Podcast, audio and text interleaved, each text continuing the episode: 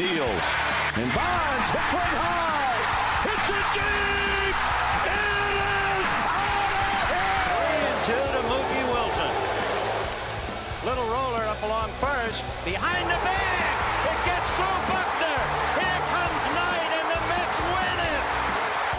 Halliday is one strike away. The oh two. A bouncer. Ruiz. In time. Roy Halladay has thrown a no-hitter. I hope I can steal a little summoning from you, Dave. Three balls, two strikes, the pitch. Swinging a long drive, deep left field. Going, going, it's gone. Martinez swung on the line, down the left field line for a base hit. Here comes Joy. Here is Junior to third base. They're going to wave him in. The throw to the plate will be late. The Mariners. Here's the pitch on the way. A swing and a belt. Left field. Way back. Blue Jays win it. The Blue Jays are World Series champions.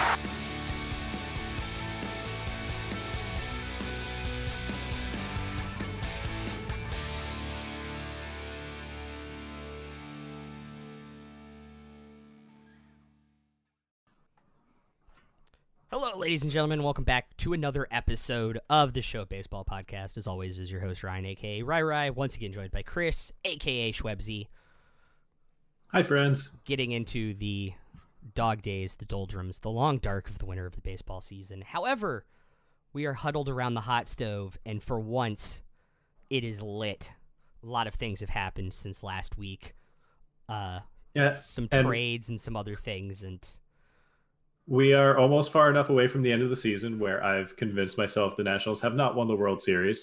Almost. Almost. It's a little almost. too fresh still. Have, have have you been able to convince yourself that Jared Kelenic is no longer a Mets prospect now? And who? He's with the Mariners. Okay. Who? Good. Okay. I don't, I don't know who you're talking about. All right. There's there's my one per episode. Got it done early. And uh, we're going to move on now to the Braves adding yet another piece, this time picking up Travis D'Arnaud on a two-year deal. Is it a smart I like move? it. You like I it. I like it. Uh, so it's not just because he's a former Met.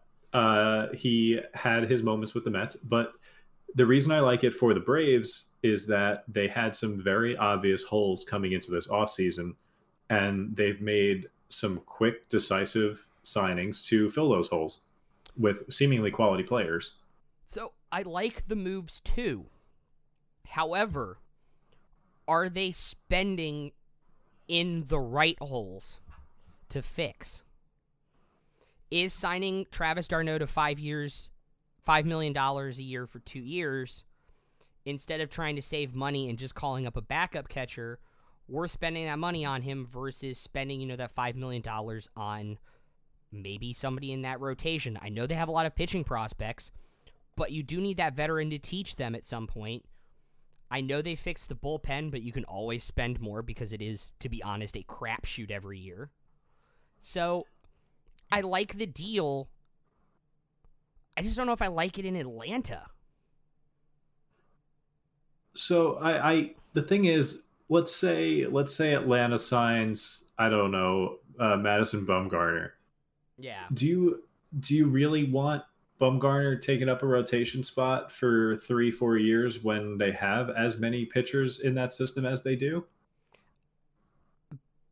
But we're talking about prospects versus established starters, and I understand pitchers decline at thirty-two, thirty-three, and all that aside. However, somebody need, needs to, whether it's a pitching coach, whether you get a younger pitching coach or an analytic-driven pitching coach or a veteran pitcher, to teach them the difference between throwing and pitching.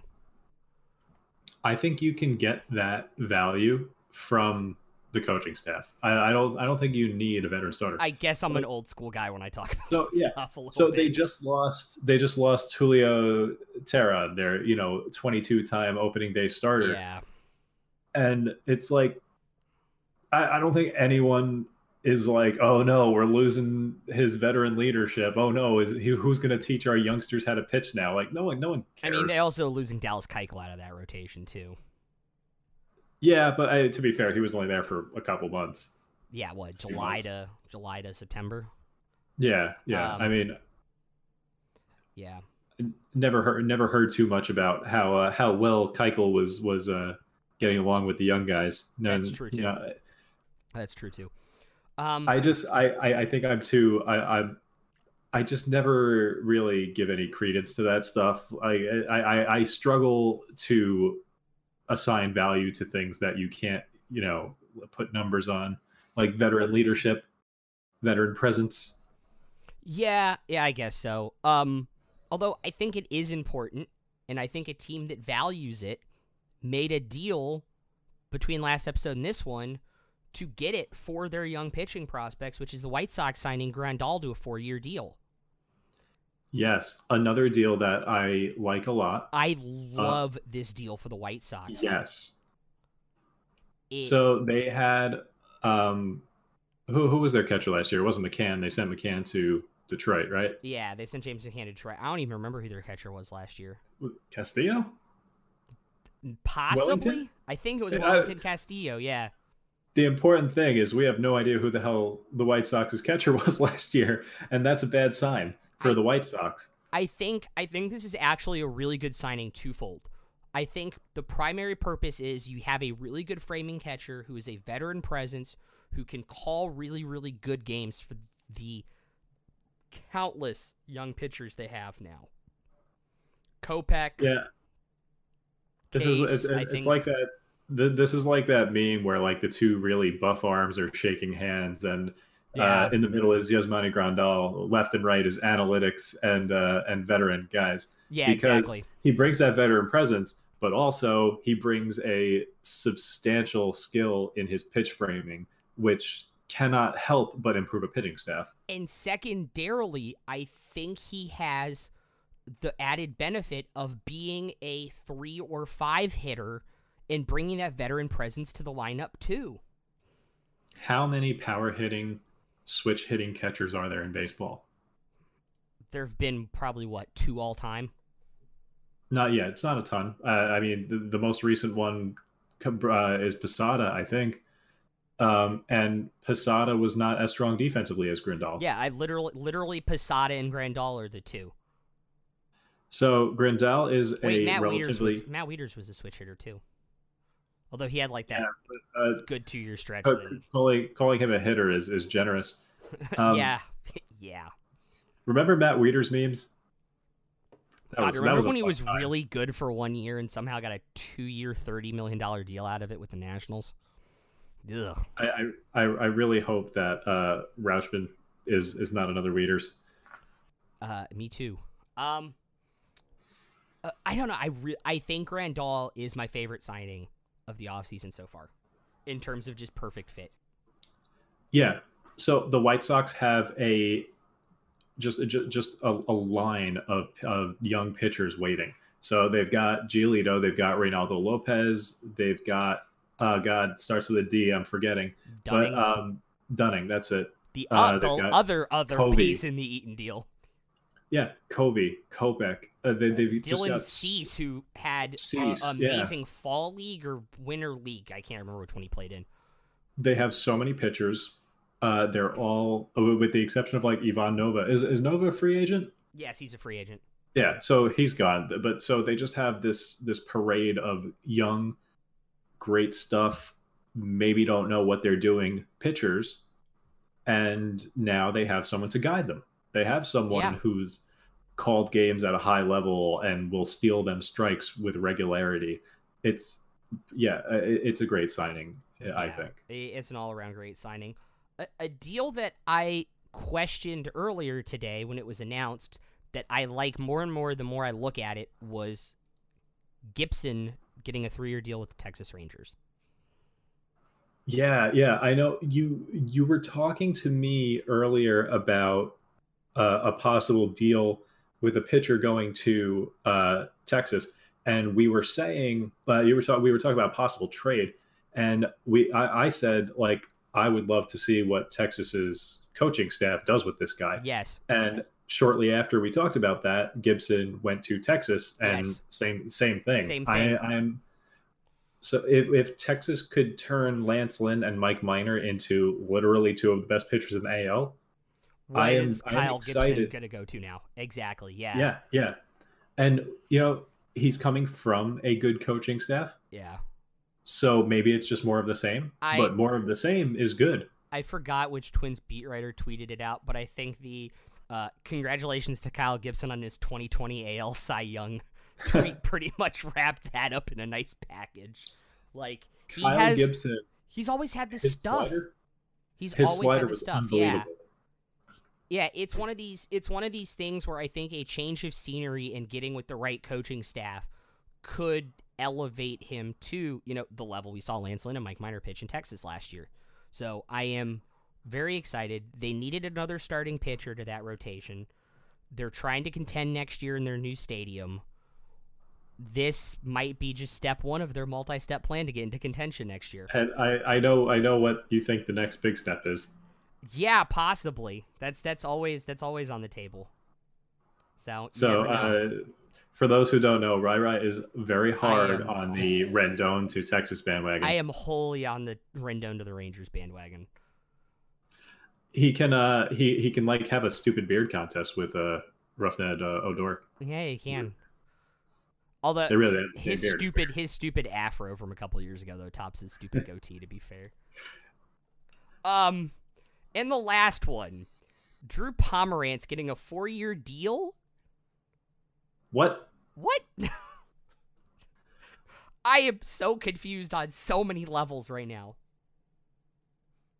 Drew Pomeranz has gone from promising Cut twice pitcher, last year. Like he was a promising starter, then he was a disappointing starter, then he was a promising starter again, then just disappointing starter again, and now he's the next Josh Hader. And now he's the second best left-handed reliever on the market and gets a four-year deal with a potential fifth year to bring the total contract value up to forty million dollars. Trevor Rosenthal, not Trevor Rosenthal, Ken Rosenthal, very different. Uh, Ken Rosenthal tweeted out a blurb. Accurate, t- tweeted out a blurb about Pomeranz, where after after the trade to Milwaukee, Pomeranz had the fourth highest K rate among all pitchers, mm-hmm. behind only uh, I think it, it was Nick Anderson. Which, if you paid any attention to Nick Anderson, is not surprising. He struck out like half the pit batters he faced. It was insane. Uh, Tyler Duffey, which is surprising. What? Yeah, right. Really? Tyler Duffey? What? Garrett Cole, a starting pitcher, which is just, you know, another feather in his W T F season ridiculous cap. cap. Like, okay, whatever. Starting pitcher. It's insane. But then, yeah, Drew Pomeranz, who... again, was a bust of a starting pitcher as recently as six months ago. Yeah. So, and now he's got a four-year deal as a reliever. It's insane. Yes. It's it's absolutely, absolutely nuts. How many relievers get four-year deals in general nowadays? Not many. Basically none. I it, it, total sideways slant on this, too. I think the reason relievers stopped getting such long deals was one offseason, and I know one of them is still pitching at an all-star level, but has had his struggles, was how bad Melanson was when he signed his six-year deal. And how bad Jansen was in streaks when he signed his six-year deal with the Dodgers. That one offseason. You haven't seen anybody get close to that dollar value over that many years since then, since that offseason. So I don't know. I don't know if it's one off season as much as the general trend of off seasons getting smarter. Yeah. Because as we know, sixty innings is a small sample size. Yep. Most relievers pitch what sixty to eighty innings at best in, in a healthy season. So yeah, it, just reliever volatility in small sample sizes has made teams realize that it's just not a good use of their resources to spend that much money over that many years on relievers. No, but perfect transition. You know what is market efficiency now? Signing your guys in double A to multi-year deals and buying out all of their R Bs in order to call them up next year. This is like, this was like the Mariners just going to every like savvy analyst and writer and, and just, it's like them pushing and pushing and seeing like, you know, how smart is too smart. Yeah. So, if you guys haven't heard the news, the Mariners signed Evan White to a six-year deal. And the right answer to that is who? Uh, yeah, exactly. Who? Um, he's the first minor league prospect the Mariners have had who's put up one W A R or more as a first baseman since two thousand nine. Just to show how bad their farm system has been at first base. I, I, I mean, this is a guy who only has, like, a W R C of ninety-five in Double A last year and only projects for, like, I think one W A R in the majors next year. Like, I don't get this. Um, he's not good. Oh, well, okay, no, sorry. That's that's aggressive. He's he's a good minor league hitter, but that's in Double A, and that's in Double A with a three forty-six BABIP. Um, he's got reviews as a great fielder. Yeah. So that brings value, but at first base, only so much value. They had a ton of errors at first base last year, though. That's because they were playing Dan Vogelbach. It's hard to it's hard to uh, play yeah. first base with no neck. Yeah, that's true. Uh, I just I, I don't like the idea of of locking up James Loney to a long term deal. I, I don't know. I I also feel like they're an organization that realizes they have a bunch of guys in their farm system now that are going to make a lot of money in arbitration. And if they're trying to be too smart for their own good and signing some of these fringe guys to these type of deals to save money to keep more of them longer. All right. Who can you think of that got a deal like this early on, very early on in their careers? Um, there was Longoria. Yeah. There was um, John Singleton, who was an absolute bust. Yeah, I was going to say John Singleton, who was a bust, is actually probably the most reminiscent of this.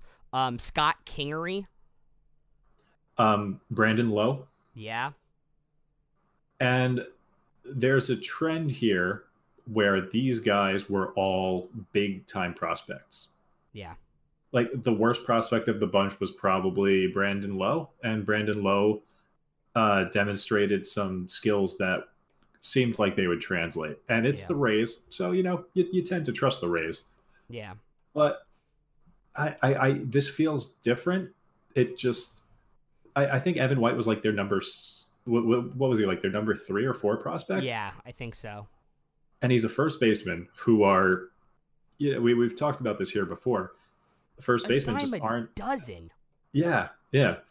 Like, if he if he comes up and he hits, like, I don't know, if he has like an eight twenty-five O P S with good defense at first base, like, you be you, that's the guy you want as your first baseman for like five ten years. That's the guy you want at your first as first baseman for the next six seasons at, like, you know, three point eight million dollars a year. I mean, the fact it is three point eight million dollars a year, I it kind of makes sense. Yeah. All right. So if if he comes up and he puts up two two point five W A R a year, then it will be a win. Yeah. Like, it's te- technically a win, but it's like, that's what you want to strive for? Like, minor wins? Like, that's just, like, fucking s- I, swing bigger, try I, harder, like, I, aim higher. I ultimately think that this is a pinching penny, long-term move to pinch pennies where they can three or four years from now when they're paying a lot of prospects a lot of money their first year in arbitration.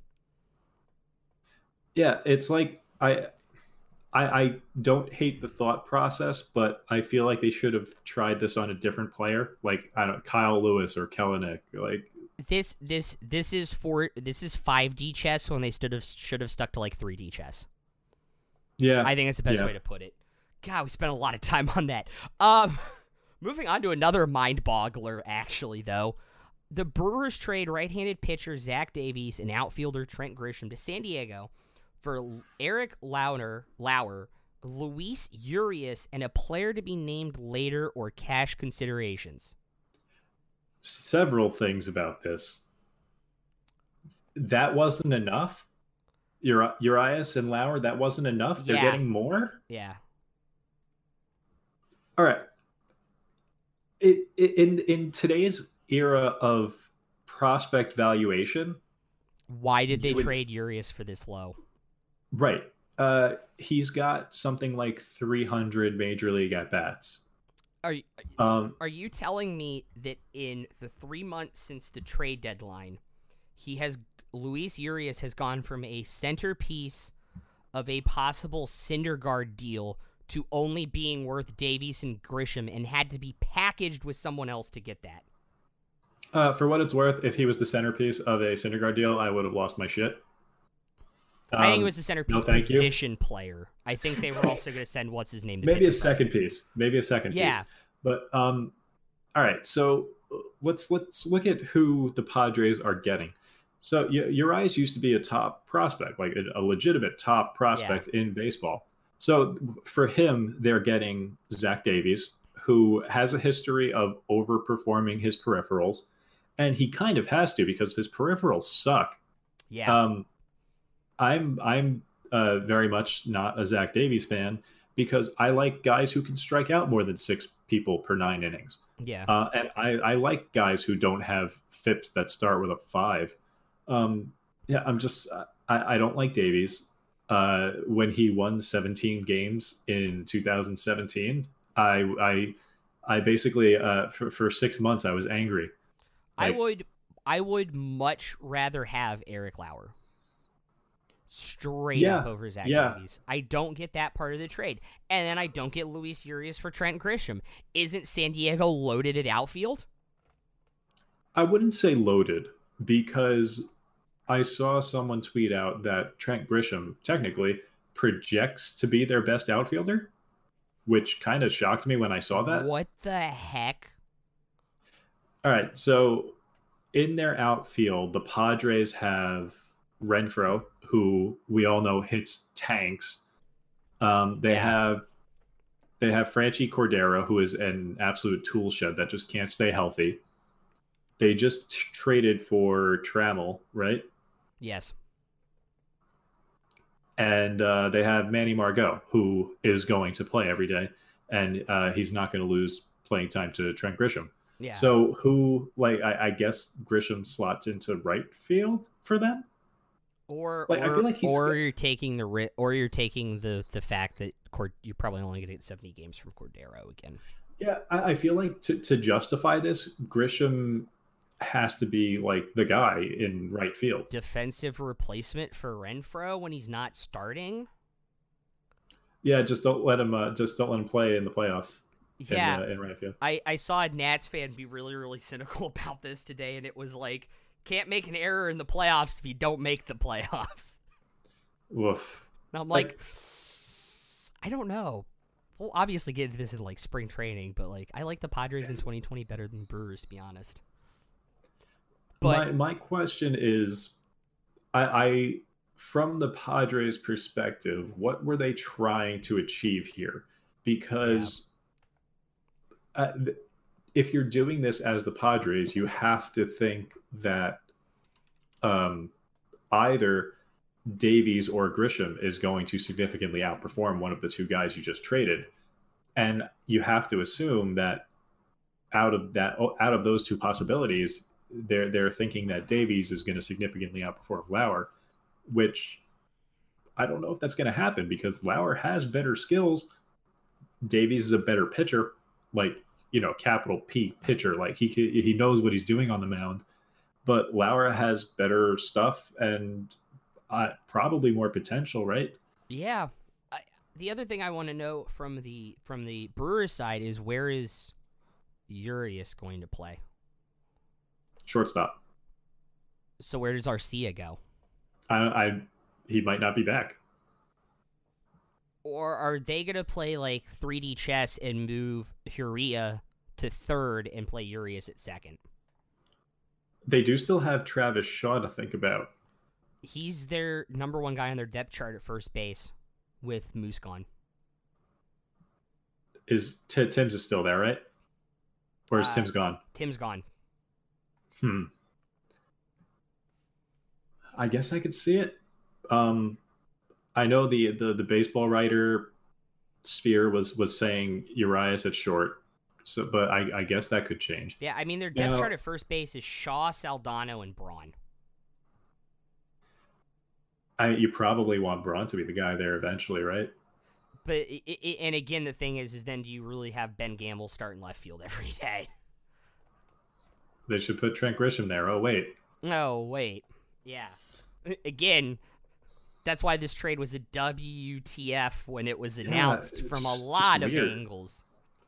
Now, we're we're talking a lot about Urias like he's a gem, but on the other hand, he he's got those three hundred at bats in the majors, uh, half a season basically, and he's kind of been asked that whole time.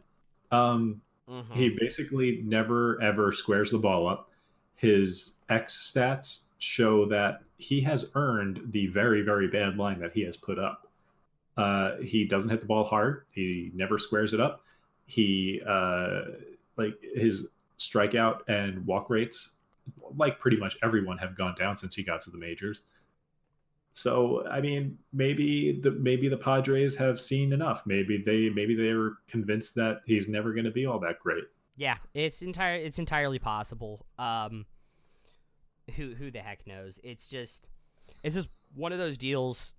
It doesn't look good on paper for either team, but those usually turn out to be the deals where both teams get what they need somehow. Yeah. It's and weird. Like baseball's of, weird like that. Speaking of things that don't look good, who got D F A today? John, or straight up waived? Jonathan V R from Baltimore. And he's weird. expected what? to elect free agency. He had a four W A R season this year. Yes, he did. So guys that put up four W A R seasons don't get waived. I am so confused how no one was interested in trading for this guy. That it, it, I don't think I've seen a more egregious case of cutting costs than this ever. Yeah, absolutely. Well, you know, they have to. They are crying poor right now in Baltimore. They can't pay the Nats the ninety-nine million dollars they owe them. Yeah, but I, if you can't even afford to put quality major leaguers on the field, why are you an M L B a, franchise? Yeah, yeah, that's such a problem. I and this is obviously biased because I am a Nats fan and they own my team's T V rights. They have been fighting the money from twenty sixteen to twenty fifteen in court for four years now, and it still won't be resolved. It will go to a fifth year in twenty twenty.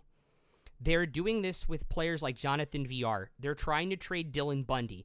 They're trying to get the number one overall pick two years in a row and put out the worst possible roster they can. At what point does someone, like, and it has to be the commissioner, step in and say, you are hurting the good of the game, and use the clause that was put in the C B A to remove owners for this exact reason? What is the line and where is it? How many games does Baltimore win next year? Under fifty. So if they, they, they I mean, they've already lost V R. Uh, it seems like they're going to trade Bundy. Yeah. How many? All right. They are actively trying to trade Bundy. Like, yeah. Uh, another another way to think about this: how many players on the Orioles make the Yankees team? One. One. Like Michael Givens. Yeah. I can't think of any others. Maybe maybe another reliever, but probably not. Maybe Trey Mancini because they were so hurt last year in yeah, left field I, and I, first. I could, yeah, Mancini has a bench bat, maybe. I think Trey Mancini is the only one that makes most rosters in the M L B. I and do like Givens, I, I, and Givens. I, I forgot about Mancini, like everybody else, because uh, it's the Orioles. It's the Orioles. Nobody cares about them. Yeah. Um. It's, give it, give him a new owner. Tough. Who cares if they leave the city? Good riddance. It's, it's embarrassing. I'm sick of, I'm sick of like, the Angelos family. How dude. how do you? Well, I you've got your reasons for that. Uh, I but I'm just purely from a baseball perspective. It's it's not good for the game. Uh, yeah. There's a difference between tanking and all caps tanking. Like, and yeah. they are doing the latter. Um, and, and they're it, and they're saying what was what's the difference between what we're doing and what the Nats and the Astros did? Um. The Nats were just, the Nats and the Astros actively put together rosters that were designed to win games. Not a lot yeah. of games, but like, every time, like, it, are they going to be favored in a single game this season? No. Like, it's pretty clearly the worst roster in baseball. Yeah, by and a it's long not shot. Close. By a long shot. It's wild. And I mean, because of the nature of the game, like they're, they're still going to win, you know, fifty games or so, uh, just because, you know, baseball has its randomness, but I would not be surprised if this goes down as one of the worst teams in history. Yeah. They, they all, they were, they were on pace to break the Cleveland Spider or the, um, was it the Cleveland Spiders loss record yeah, a couple yeah. years ago, and then went on that run in September to break it. But it's just disgusting, dude. It's actually disgusting. Yeah, and I, it, it bothers me all the more because it's like sixteen to eighteen free wins for the Yankees every year. And, you know, they, they, they have all these prospects that they didn't call up last year that could have been called up, and I think they're going to do the same thing to them this year. And that's the difference between what the Orioles are doing and what the Nats and the Astros are doing. What did you see when the Astros and Nats were doing their tanking? They called up guys like Ian Desmond and Danny Espinosa to see what they had. Yeah.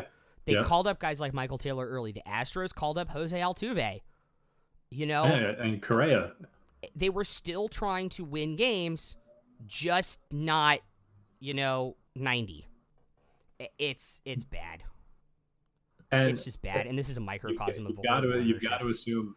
So uh, Rutschman... Is is uh we're not going to see him this year, even if he's ready. We're not no. going to see him. Um, and the organization is talking about forcing him to move to outfield now too. Uh, there's there's a precedent for it. There is. There's you, a big I mean, precedent for it. Bryce Harper. Right, exactly. That's exactly who I was thinking of. But it's also why we don't see any very many good hitting catchers anymore because they all get moved. Um, the other person who elected free agency, obviously. Uh, also in the division is Greg Bird for the Yankees. I care much less about this one. I do too. I feel like I feel like this is a one sentence thing. He's going to make a really good left-handed platoon bat at first base for a team. Maybe. Uh, he's you know, or or he'll just you know take up a space in, in someone's rehab room. Yeah, entirely possible. I feel bad, dude. I liked the guy. Like he just couldn't stay healthy. His his nickname is Bird Bones for a reason. Yeah, that's that's fair. That's pretty fair. Pretty sure they're hollow. Yeah, it, that that is entirely possible with his history of injuries. Um, let's move on to the guy who controls free agency as much as he likes to deny Ooh, it. Apparently, uh, I'm learning today is a man crush of yours. Let's let's hear let's hear about. Uh, I Scott absolutely hate Scott Boras as a human as a person. I really do. However, uh, the way you were talking however, about it today. However, his interviews are the most fascinating things I have ever read. I take notes, uh, like for for when I have a kid in the future. It's like I, I, you know, I take notes of the puns and the bad jokes. Yeah, it's great. So Rosen, so what started was before the G M meetings, Ken Rosenthal and others reported that Boras wouldn't meet with teams on Cole and his other free agents. Um, Nick Castellanos, Anthony Rendon, Steven Strasburg, et cetera, until January, and he. So quick, quick interruption on that. Yeah. Um, first of all, that's a who's who of free agents, which is, I mean, Boras is the best. He, he and controls. This is why. He is the agent for six of the top ten he free agents. He controls everything. He just and got another client thing, on that list in V R too. Yep, yep. But uh, the other thing about that is, I don't. I don't think I give this much credence. I, I think that might just be posturing. I don't think he's. I, I don't think Boras is rejecting calls until January. But then he also said that he met with about eight teams during the G M owner meetings too. There you go. So he's denied it. Um, but he also was asked um, by Bob Nightingale, everybody's favorite baseball boob. Boob. And was asked if the slow free agency was his fault, and he had a really good quote on that, which is fans want competition. They want to see baseball as baseball should be played, and they don't want a predictive toned G M saying, well, be a good fan and we'll compete three years from now. Are you listening, Orioles? Right. And this is why I wanted to bring this up and, and talk to you. This is the real quote I wanted to talk to you about, because he was asked about sabermetrics and free agency value and arbitration values and said this: the system as it currently exists does not properly place progressive values on players at all. It is always regressive. The reality is, is we have these excellent players performing at extremely high levels, and they are undervalued by the system. Extremely undervalued by the system. All right. I hate this, and here's why. Uh, he uses the word regressive the way that haters use the word regressive, because you can regress positively. And this is true. that's a big thing in uh, the the sabermetrics world. It's like, you know, you hear regress, regress, regress. Like, uh, I, got, I'm trying to think of someone who had a really bad luck season. Um, I don't know. Let's say Syndergaard. Like Syndergaard Scherzer's is first far- half versus his second half. Yeah, yeah. Like, but just on top, I had like Syndergaard. Syndergaard's going to regress next year, but it's probably going to be a positive regression. Yeah, it's going to be a regression back to his means. So, like, I, I get, I, I know he's not trying to say that, but if you actually read that sentence and use the words the way that they they're meant, like it, he's actually shooting his own argument in the foot.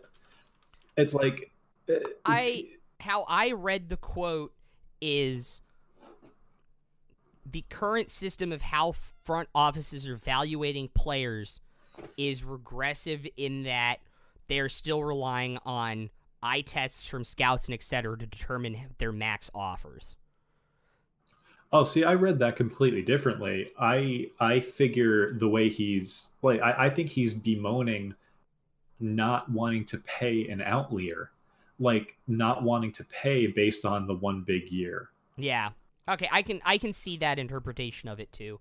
I I think this is more of we have all these progressive stats and values to determine values of players, and front offices aren't using it because they can't get as cheap deals from the players. And therefore it's regressive. That's how I took it. Yeah, yeah. See, I like just a, an example. Like if Trey if Trey Mancini was a free agent right now, do you think he gets a big deal? No. And that's because mentally you're like, maybe a fluke. Or how good can he really be doing that on the Orioles? But so, and I think that I think that's what Boris is getting at. It's like, you know, people, baseball teams are no longer paying on what people did. They're paying based on what they think people are going projected to projected future value. Yeah, right. And projections, re, projections regress. Yes, and I, I think that's what he's bemoaning. Yeah. Okay, I can see that. I, I can I can buy that. I can buy into it. I like that. I can agree. I can agree to that too. Um. So the other thing is money. Yes. What did what did Boris say about money? On the luxury tax, and this is the entire quote, our previous commissioner, a k a. Bud Selig, puts rails on the system because he was concerned that owners could not control themselves, that is spending too much money on deals. Boris then continued, the luxury tax restraints on free agency. Yet this current commissioner, a k a. Manfred, has said that the system is wonderful. It's great, and they're abiding by it. They're more disciplined. Well, if that's the case, let's remove the rails. And of course, Boris would want the rails removed because the rails are what's keeping spending under control. Because as as smart as teams have gotten, it only like it only takes one team to be like, here's forty million dollars a year, Anthony Rendon. I I said it when the C B A was signed in twenty thirteen, and I will try and dig up the tweet tweet thread and read it next week if I can find it, that the new luxury tax system would only hurt mid-market teams like the Nationals who go above the luxury tax. And I said yeah. It means they will only be able to keep in the long term one of Strasburg, Harper, and Rendon, and what's going to happen. No, no team in baseball will like verbally and actively commit and say like, we're going over the luxury tax.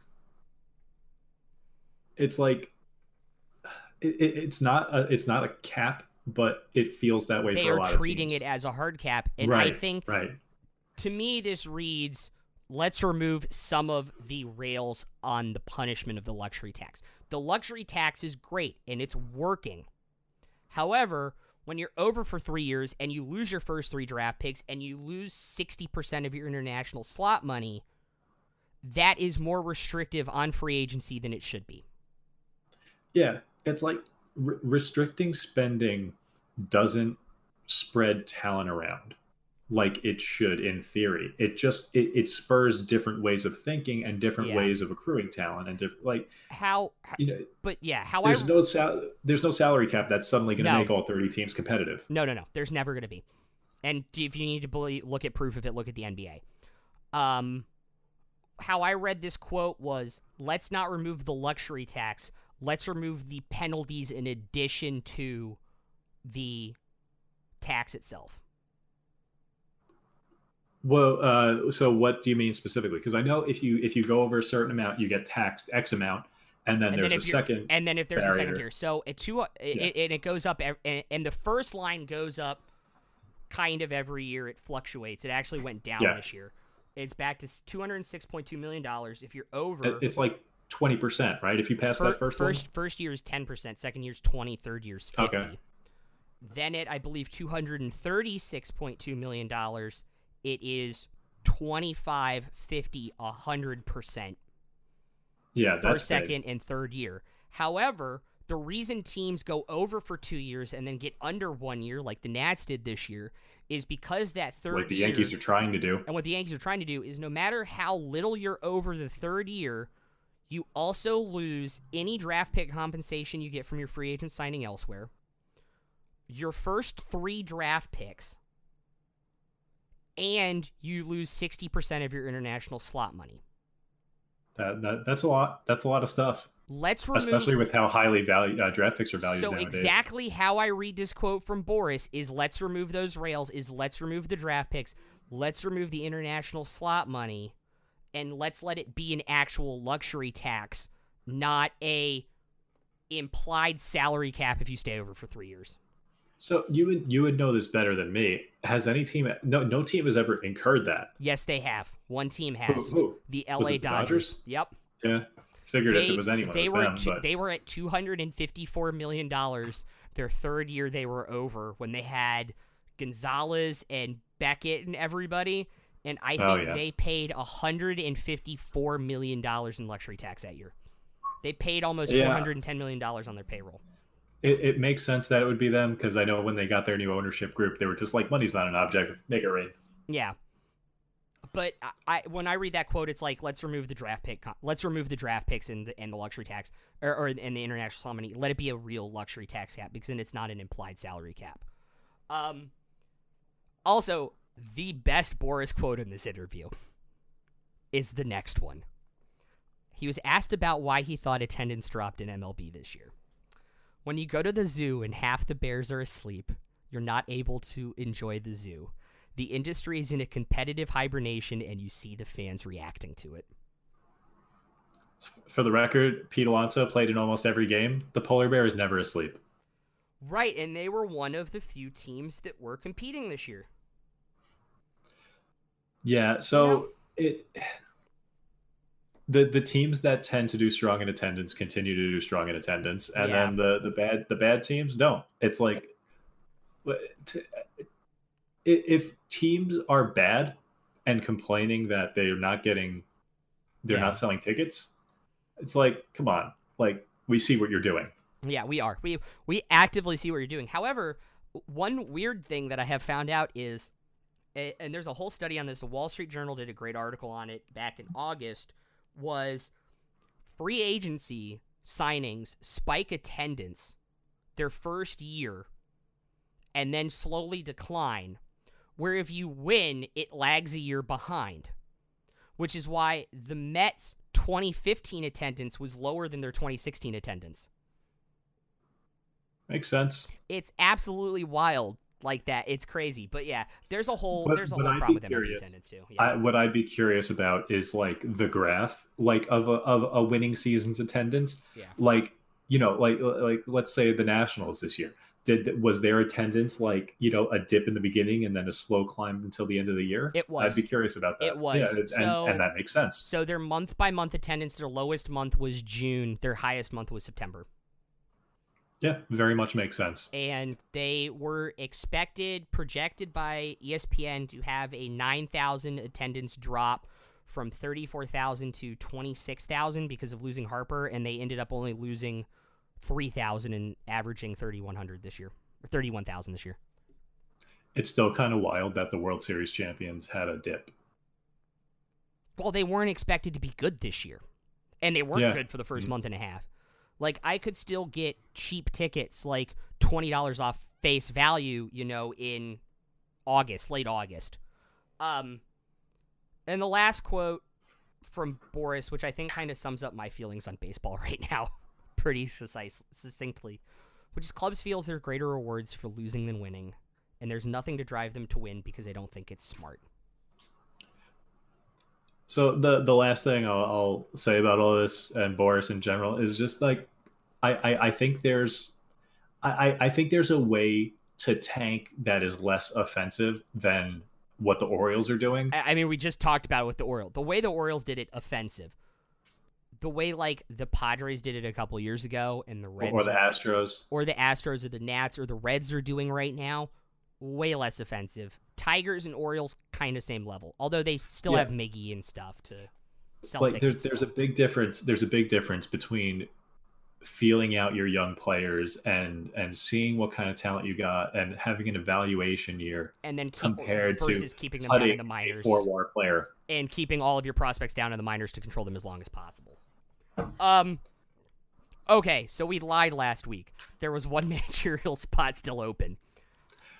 It's not surprising that we missed it because who it's cares the Pirates, about Pirates, right? Uh, they hired Derek Shelton, who apparently has been in Major League Baseball as a coach since like two thousand two or two thousand three, and I had never heard of him. Um, finished his runner-up for the Mets and Royals job this year. Longtime hitting coach, three-year bench coach for the Twins. Survived the switching Twins switching what two years ago to the manager they have now. Well, for for what it's worth, like you, he, apparently he was a runner-up for the Mets job. I literally had never heard his name. Yeah.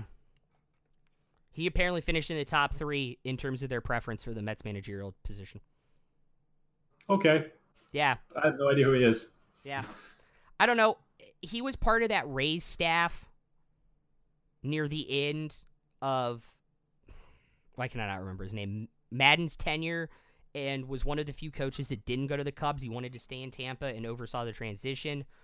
And so, like, he has a pedigree that shows he could potentially be a good manager because the Madden tree has produced some good managers now.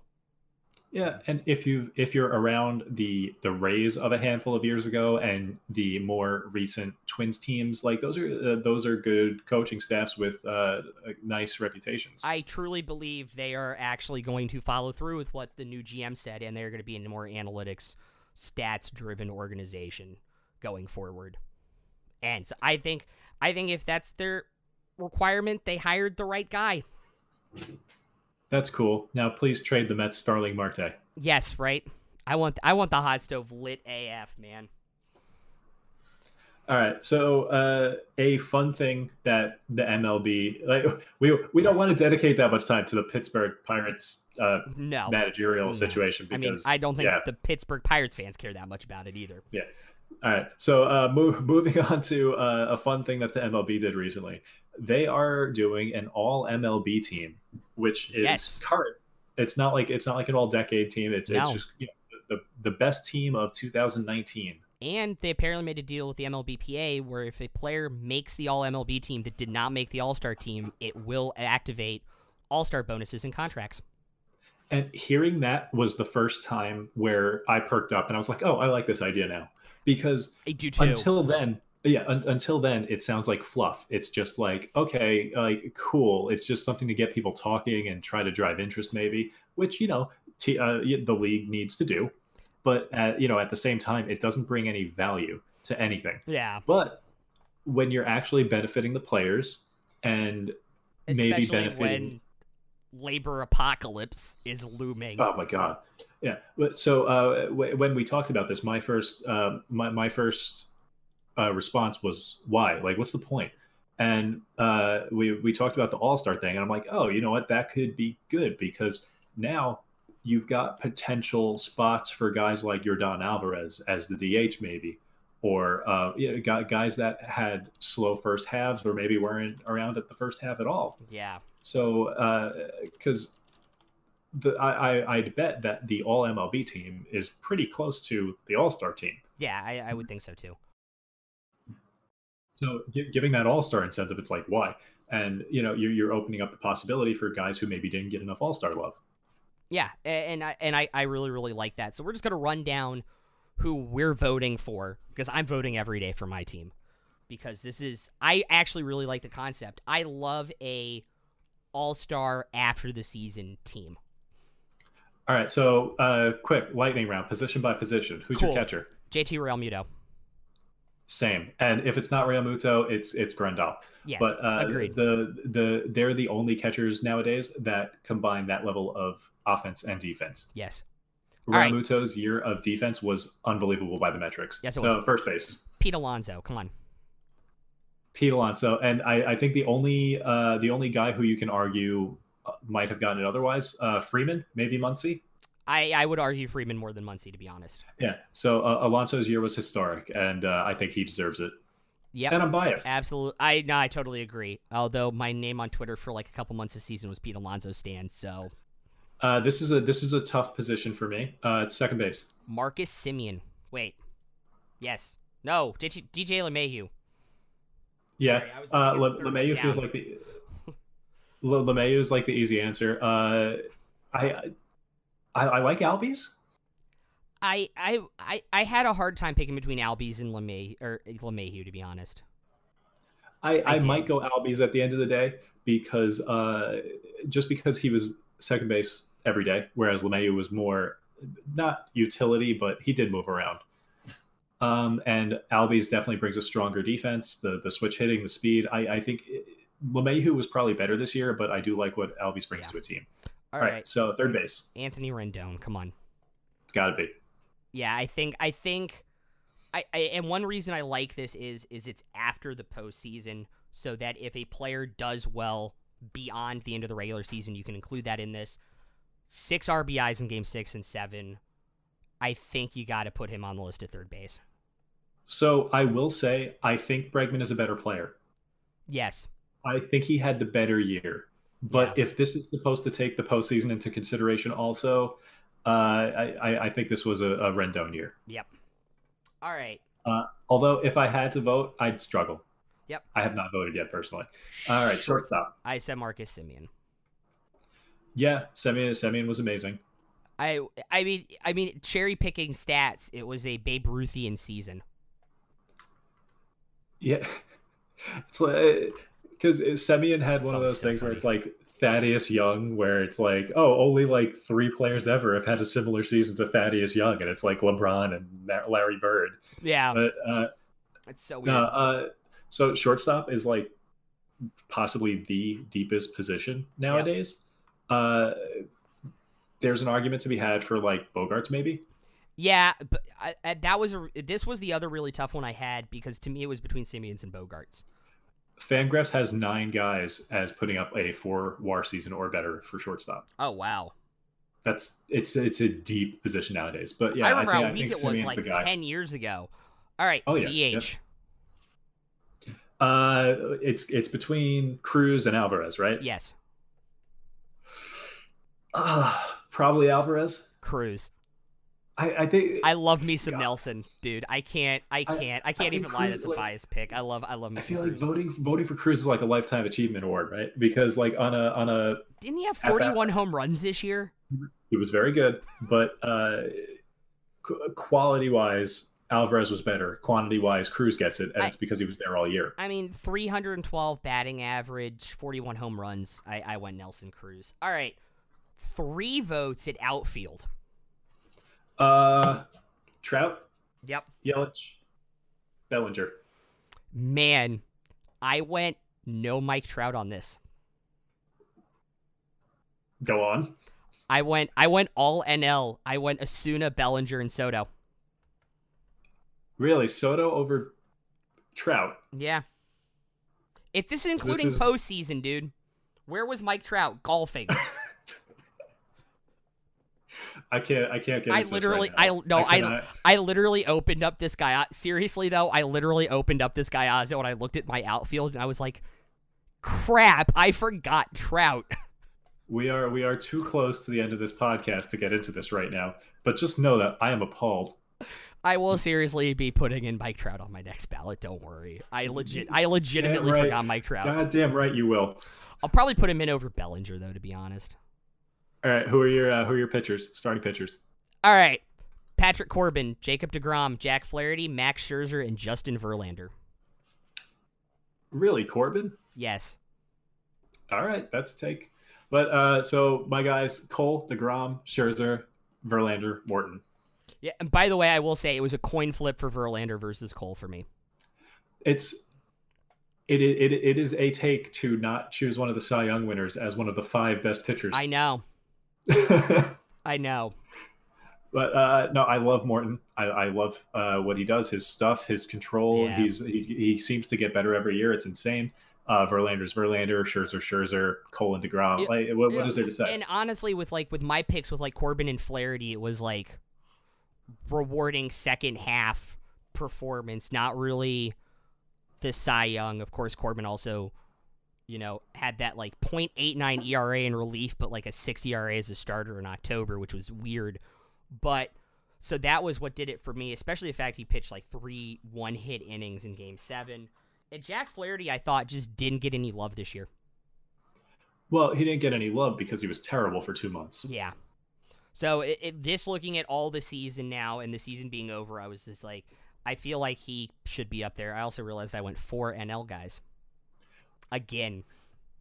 No bias here. No bias. Um, So the thing about Flaherty, I think uh, I, I think next year we're going to be looking at Flaherty like uh, we looked at Snell this year, where we're like, yeah, he was great, but he had like a two forty BABIP, and uh, I, I think we're due some. I think we're due for some Flaherty hot, uh, hot, regression. Hot, hot take: he's going to be top five for Cy Young next year, even with the regression on the BABIP. Oh, I I one hundred percent believe it. I can, I, you know, I, right. I believe that in a heartbeat. Let's wrap this uh, relievers. up. Relievers. How many relievers are you supposed to Two. take for this? Two. Two. Ooh, tough. Uh, you know who I'm not going to take? Who? Josh Hader and Aroldis Chapman. I did not take them. Yeah, good job, M L B, on those relievers of the year. Great job, dudes. I uh, went... Hendricks, Hendricks and Yates for me. Yes, we agree on one. The only thing I might change is uh, I, I might go Homer and uh, and pick Lugo over one of those guys. But really, they were. I, I think they were far and away the two best relievers over this year. Which one, though? I don't even know, because it, it would be a totally... Homer pick, so I don't even care. I just I because I was at I was at random. I was actually strongly considering going Lugo and Yates. So I, I I think if I axed one, it would be Yates, because Hendricks Hendricks pitched eighty-three innings, Lugo yeah, pitched true. eighty innings, yeah. Yates pitched sixty. So both Hendricks and Lugo pitched twenty-five percent more. Sorry, uh, thirty-three percent more innings than uh, than Yates. Yeah. So, yeah, uh, I, I, that's all of them, right? That's every position. Holy yep. shit, that loud timer, it means we are right about Yeah, done. It means we're out of out of time. Man, always, always, always appropriate. Um, hopefully the hot stove gets lit over Thanksgiving weekend and we have some more fun stuff to talk about next week, or we'll be forced to drag out some of our pocket topics. Um, you know, you know who really hopes that doesn't happen? Every baseball writer. Yeah. Yeah, I feel... Imagine really- being at Thanksgiving dinner and it's like Cole signed. Damn it. Remember, remember when Jason Worth signed Thanksgiving night? Mm-hmm. Yeah. I bet they had a really fun Thanksgiving evening. No, I'm sorry. I have to go to work. Anyway, hopefully it gets lit on Friday after the writers are done with their yes, Friday shopping. Yes. There we go. That's the appropriate answer. Um, but from all of us here, the two of us, happy Thanksgiving. We will see you all next week. Until then, peace out.